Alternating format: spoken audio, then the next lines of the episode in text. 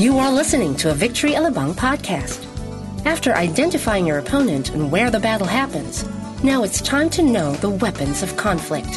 Find out how to gear up for battle in this audio message by Pastor Ariel Marquez. So today we are concluding our series on fight. Everybody say fight. And I believe that all of us have been familiar with this term conflict.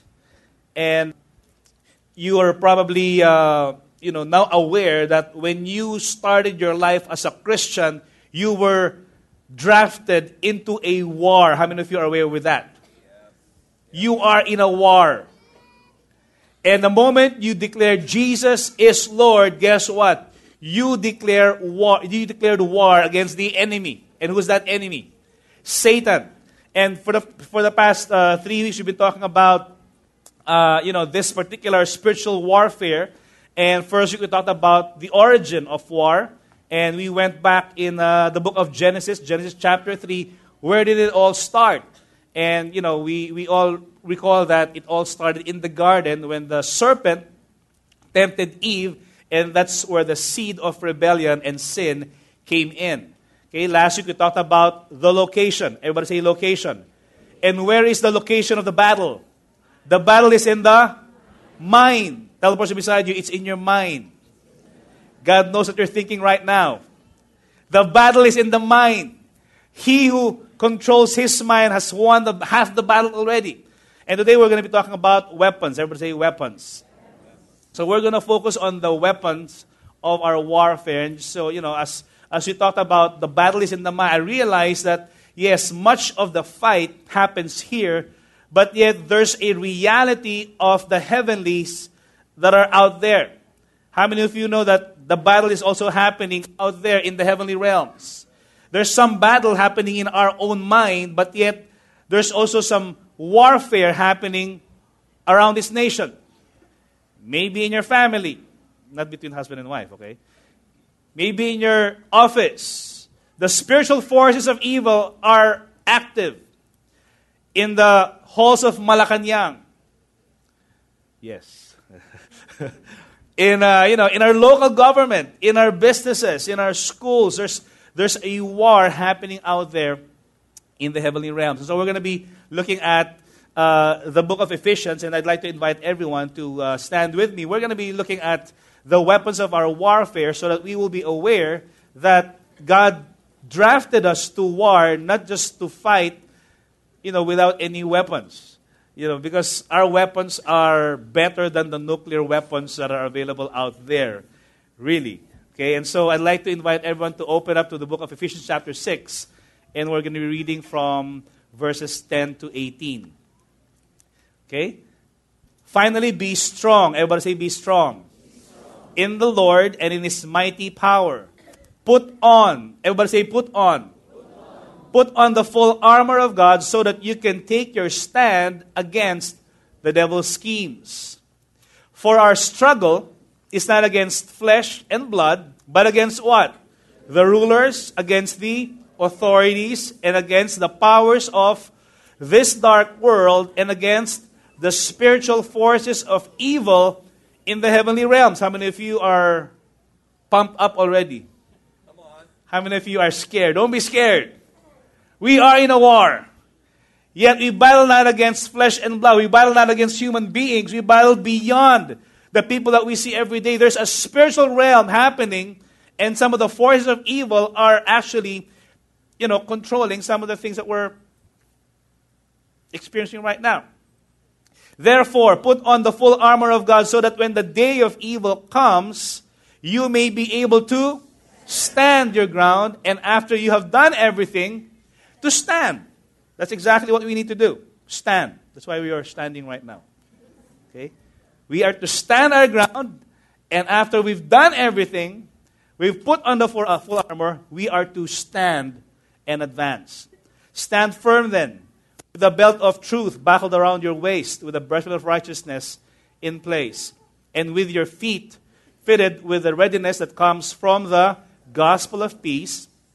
In addition to all this, take up the shield of faith, with which you can extinguish all the flaming arrows of the evil one, take the helmet of salvation and the sword of the Spirit, which is the Word of God, and pray in the Spirit on all occasions, not just some occasions, but all occasions, with all kinds of prayers and requests.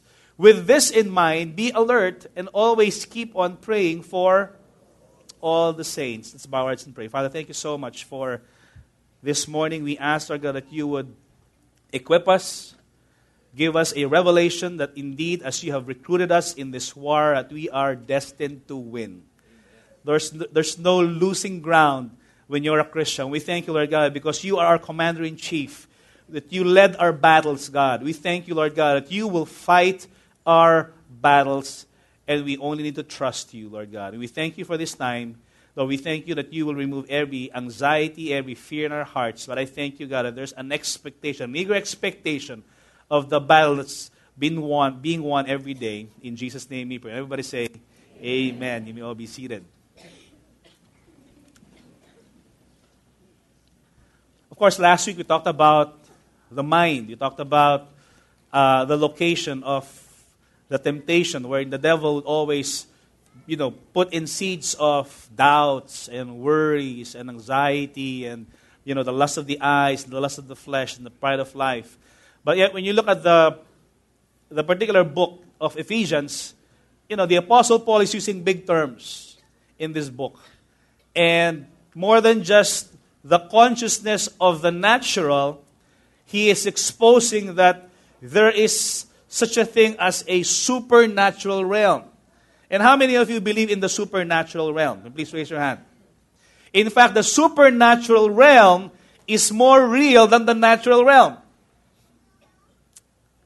Parang Matrix yan. That's why it's called supernatural. The natural is limited. It's finite. It's here. Here, right now. In the natural world, there's an ending and a beginning of things.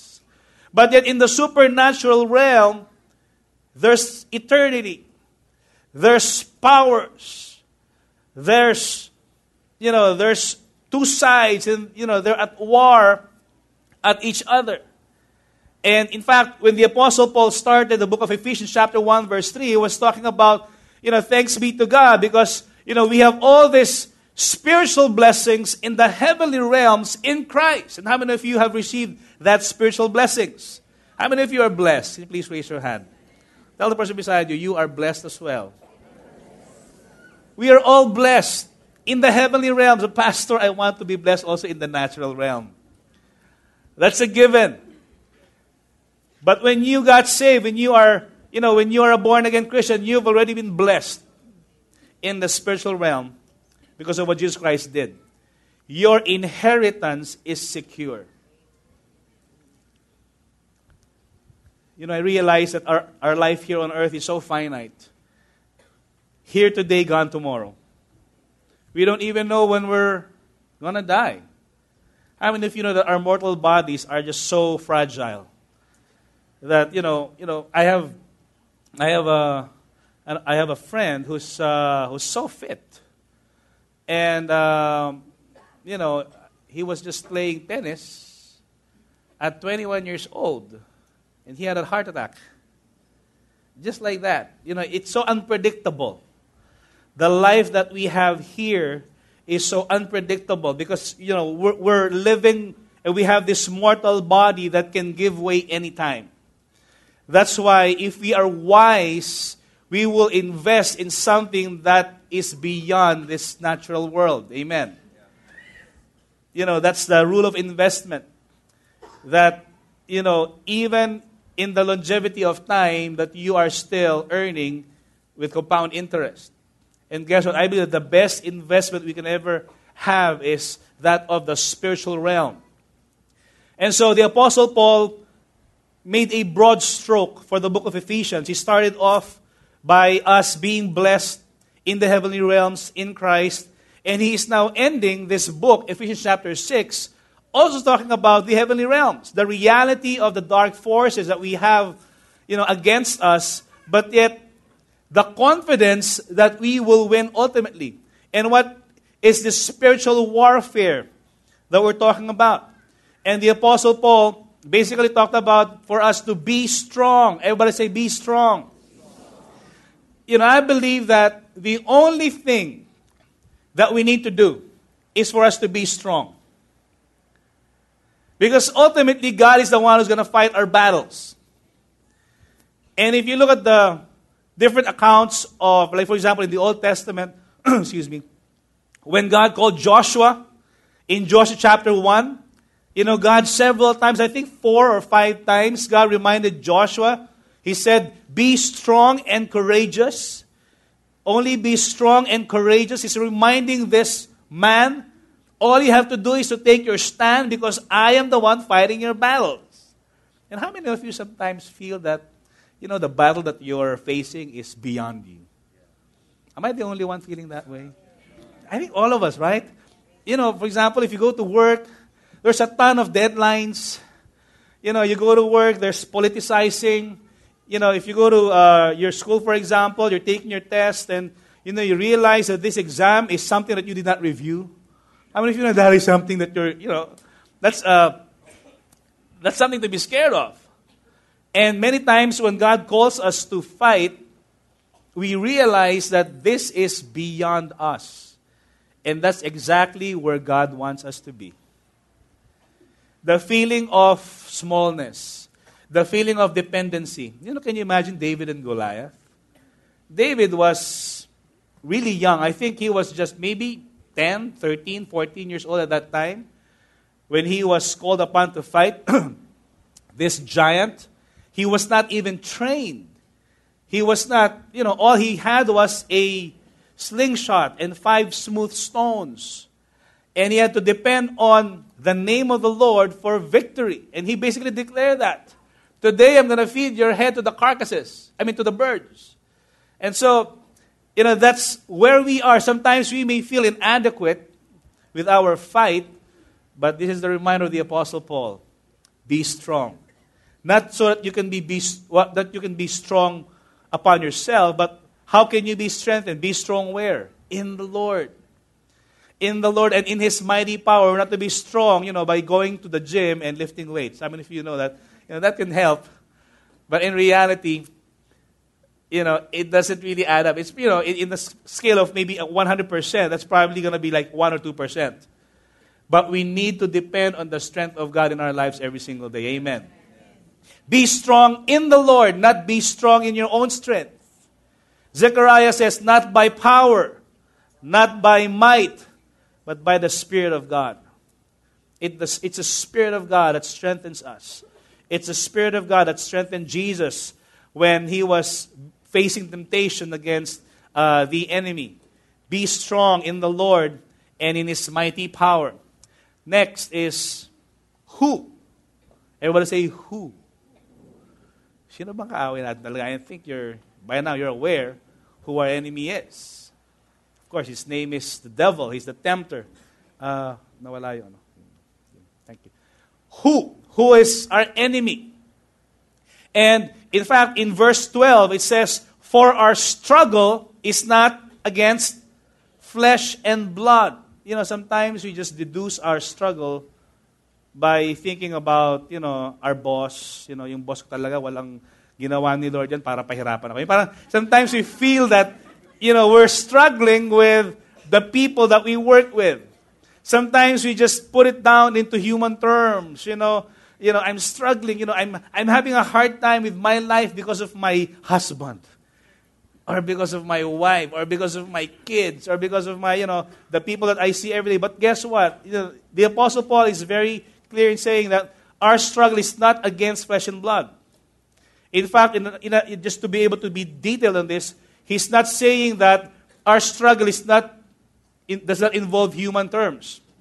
It does involve human beings from time to time, because the enemy uses human beings to, you know, to counter us many times. The Apostle Paul, when he was writing this, guess what? He was shipwrecked. He was imprisoned. He was beaten. He was stoned. And who did all those things? His human enemies, not just spiritual beings. So he's talking about human beings. Yes, there are human enemies that he had. But what he's saying is, our struggle is not just against flesh and blood. You know, some people, you know, the natural world, for example, the modern natural world is saying that everything has a solution, scientifically or naturally. Cause and effect.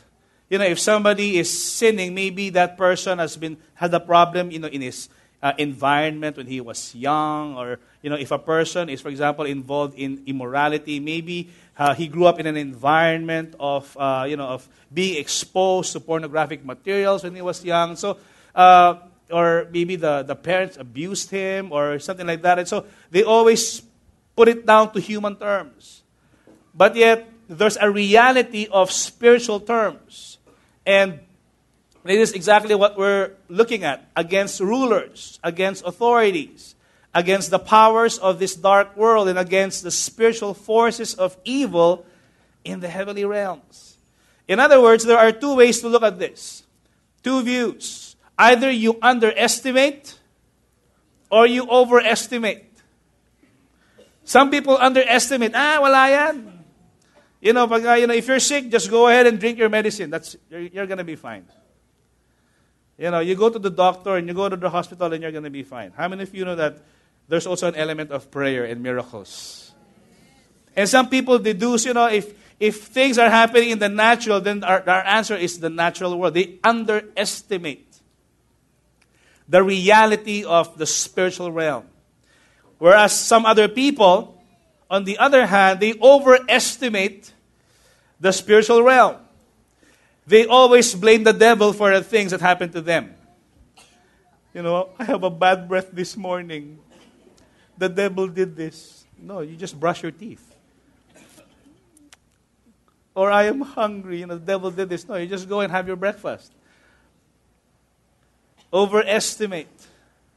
So I believe there's a balance, a certain balance, and conscious that yes, there's the reality of flesh and blood, but yet there's another realm wherein we are involved on a daily basis and maybe we're not even aware of. You know, it's just so interesting because my two daughters are learning the Bible. And my third child, Anna, is now 8 years old, and she's going through one-to-one with one of our teachers, one of our staff, Merly, in Kids Church. And so she's excited to go to Victory Weekend. And the reality of the spiritual realm is just, you know, just so real to her. And she's conscious about God, and she's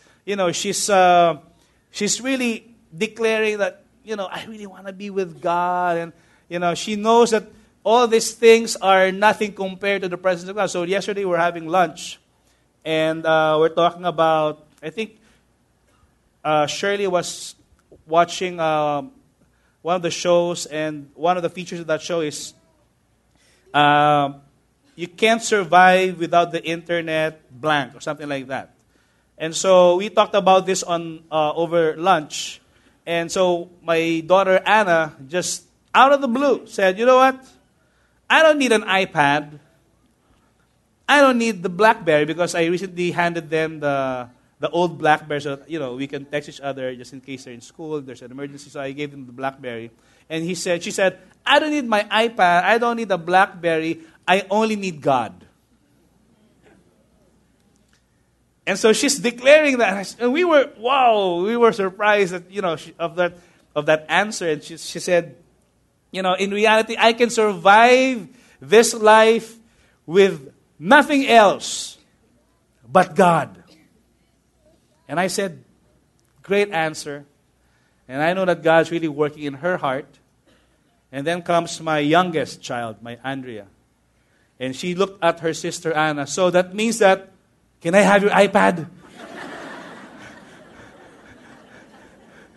You don't need your iPad, so let me have it. So she's a work in progress, okay? So I guess, you know, when you look at the supernatural, sometimes people are conscious of the supernatural realm, but many times they're not. You know, when you drive, for example, tomorrow to your work in Makati, and down the Skyway, for example, and I don't know what the billboards are there, but what if you see a particular billboard with like a girl on a bikini endorsing a certain kind of product? You know, for you, it's just, you know, an everyday thing. You see that every day, but for some reason, what if tomorrow, for this particular day, suddenly there's a whisper in your mind that tells you, look at that picture.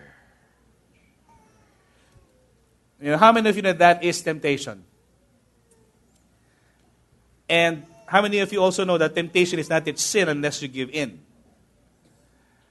Because temptation, for example, if that's a temptation, if you look at it once, you know, it's not yet drooling over that picture.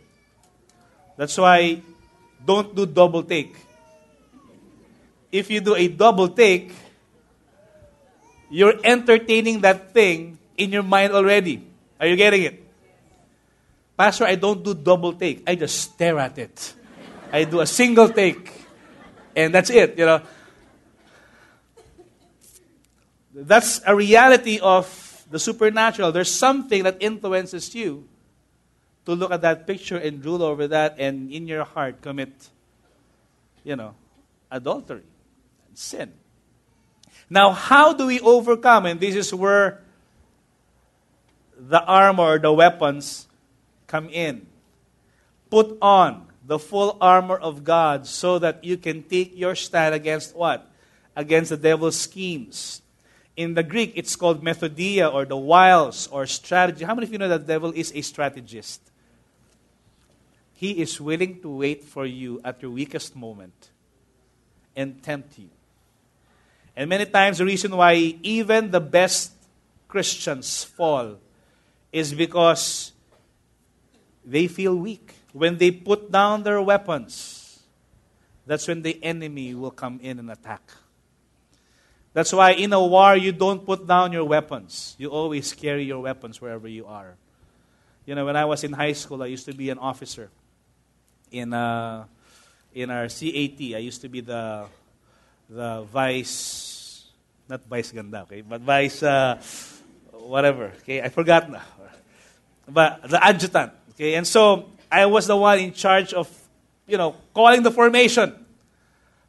And I was the one in charge of calling out, harap sarap, harap sa likod pala, harap sa likod na, something like that. You know, so, you know, I was the one, you know, I had a big voice back in high school. I had a skinny, you know, back then I was skinny. And so I was shouting, you know, and, you know, we'd always, and we would have, you know, drills in our school in Manresa. And from time to time, we've had bivouacs. And in a bivouac, it's a, like, we would have war games. And one of the things that they do is they try to steal the weapons of the other camp. And so you gotta have your weapons with you all the time. You can't put down your weapons. And so that's also the same way in Christianity. Guess what? God has given us weapons of warfare. And we are to put it on every single day. Now, I don't want you to go in front of your mirror and say, okay, I'm gonna put on my belt of truth, my breastplate, my helmet. You know, you look stupid, okay? Don't do that, okay? You look weird. But somehow there's a consciousness in us that God has equipped us with particular weapons against the devil's schemes. In fact, we are not to be ignorant of the devil's schemes or methodology or wiles or strategies. Though he's patient, patiently waiting, because the enemy is like a roaring lion seeking whom he may devour at your weakest moment. Nah! That's why you got to be ready. You got to stand your ground. And you always got to wear your weapons. Now, therefore, put on the full armor of God so that when the day of evil comes, you may be able to stand. The Apostle Paul takes the time to be redundant here. In a couple of verses, he'd always say, put on your armor. Put on your armor. Put on your armor. So what? So that you may be able to stand. It's like, I will repeat it again for the second time once more. until you get it, okay? You know, the Apostle Paul is really redundant about this. And he's emphasizing, we got to put on our armor so that we can take our stand. For example, this is you. Okay? Nakaganon ka. What are the armors? Stand firm then with the belt of truth buckled around your waist. You know what? How many of you know that lies bring captivity, but yet truth will set us free?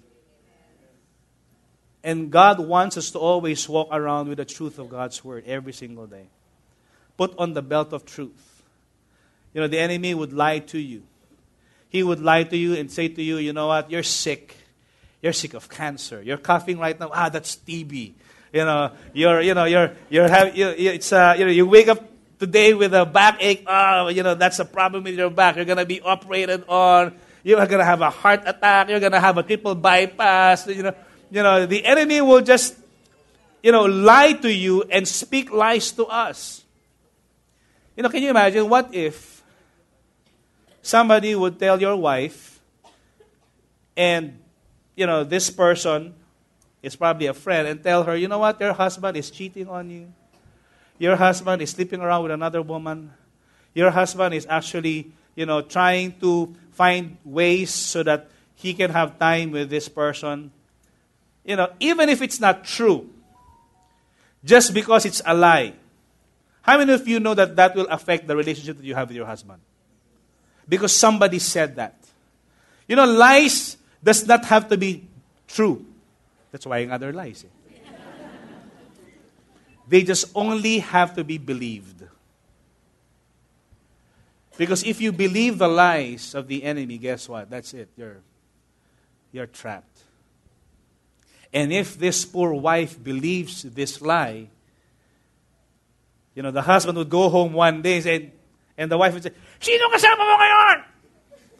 I came from the office. Sino kasama mo? Isa-isahin mo lahat. You know, it's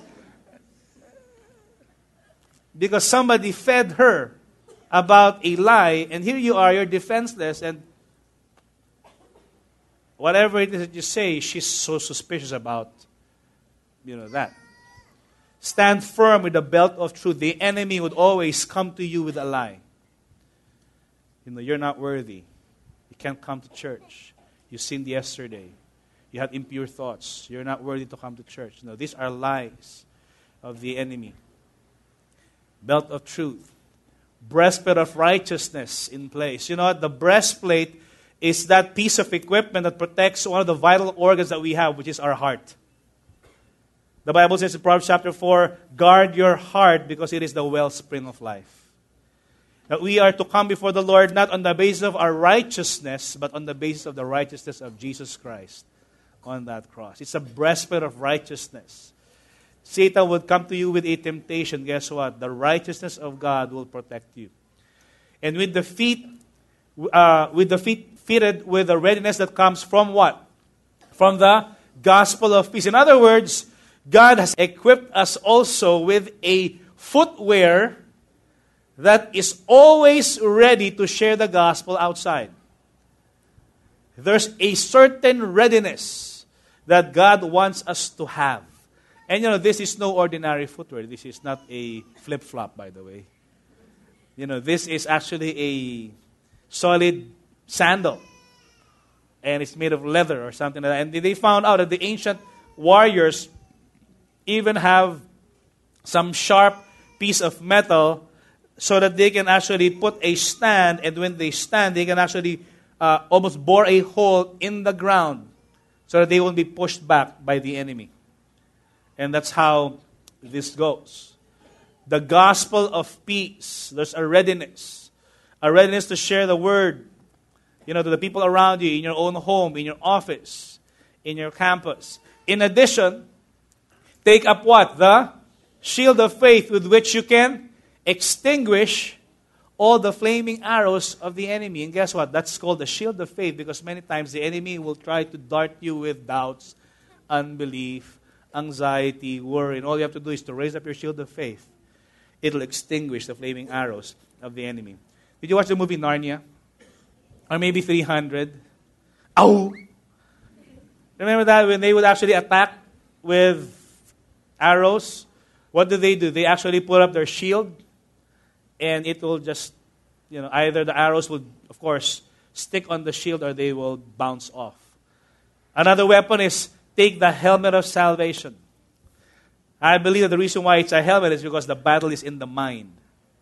And God wants us to always be ready to protect our mind from the enemy's scheme. Salvation, that we're saved not because of good works. We're saved because of what Jesus Christ did on the cross. It's a finished work already.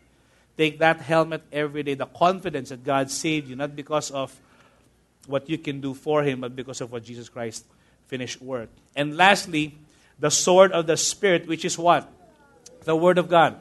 You know, all the other weapons are used defensively, but this is the only weapon that's used for offense. And this is the sword of the Spirit, the Word of God. And that's why we always emphasize in church that you ought to love your Bible, read that Bible every day, meditate on the Scripture. Do not let the book of the law depart from your mouth, but what? Meditate on it day and night, so that you may be careful to do everything written in it. Then you will be successful and prosperous. I believe that all of us, how many of you would like to be successful and prosperous? That's a promise, but how many of you would like to read the Word every day? Gusto maging successful, ayaw magbasa. You know, we know this, and we've talked about this. Jesus countered the temptation of Satan through the Word. It is written. And we can actually have an offensive attack against the enemy also by the Word. In Psalm, it says, how can a young man keep his way pure? By living according to your Word. And it goes on to say, I have hidden your Word in my heart so that I might not sin against you. There's also a virtue of not just reading and meditating the Word, but also memorizing the Word. How many of you memorize some scriptures in your life? How many of you know John 3:16? At least, please naman, memorize nyo naman John 3:16. Maybe some of you, you only memorize one verse, and that's the only thing you memorize, John 3:16. Dagdagan nyo naman, Jesus wept, okay? You know, add another verse there. Or I am the way, the truth, and the life. Okay, John 14:6. Just add some verses there. Later on, we're going to memorize one scripture. It's so easy. And in verse 18, it says, pray in the Spirit on all occasions. This is our communication tool to the headquarters. And how many of you know that it is imperative for us to communicate daily with our Father? To pray in the Spirit on all occasions with all kinds of prayers and requests. With this in mind, be alert and always keep on praying for all the saints and not attacking all the saints. You know, I realized that the best form of attack is not an external attack. It's an internal attack. A house divided against itself will not stand. We are to stand with each other, by each other, and not attack each other. As brothers and sisters, we are to be confident of the fact that, yes, there is going to be a battle. There's going to be a fight. But the good news is we're not fighting alone. We have brothers and sisters fighting with us. It's kind of like this picture in 300 AU. You fight side by side with each other. And they call this the Macedonian phalanx. That there's a person standing beside you holding his shield, so that you can be partially covered by his shield, and so that you can actually attack with your sword or with your spear. It is so imperative and important that somebody is standing beside you, because if not, you are going to be open to the enemy's attack. How many of you are getting the picture? That's why you've got to be sure that the person seated beside you is standing with you and not attacking you. Because we have a common enemy, and it's forward, not one another. In fact, in the same movie, they have what they call the turtle formation. That when the enemy would hit them with, you know, spears and arrows, guess what? They're formidable. You know, they cannot be attacked anymore because it's almost like an armor around them. And this has been a model for, you know, modern armies. You know. For example, I think that's the Roman formation, and you know, this is actually the modern army. in case of stones and whatever.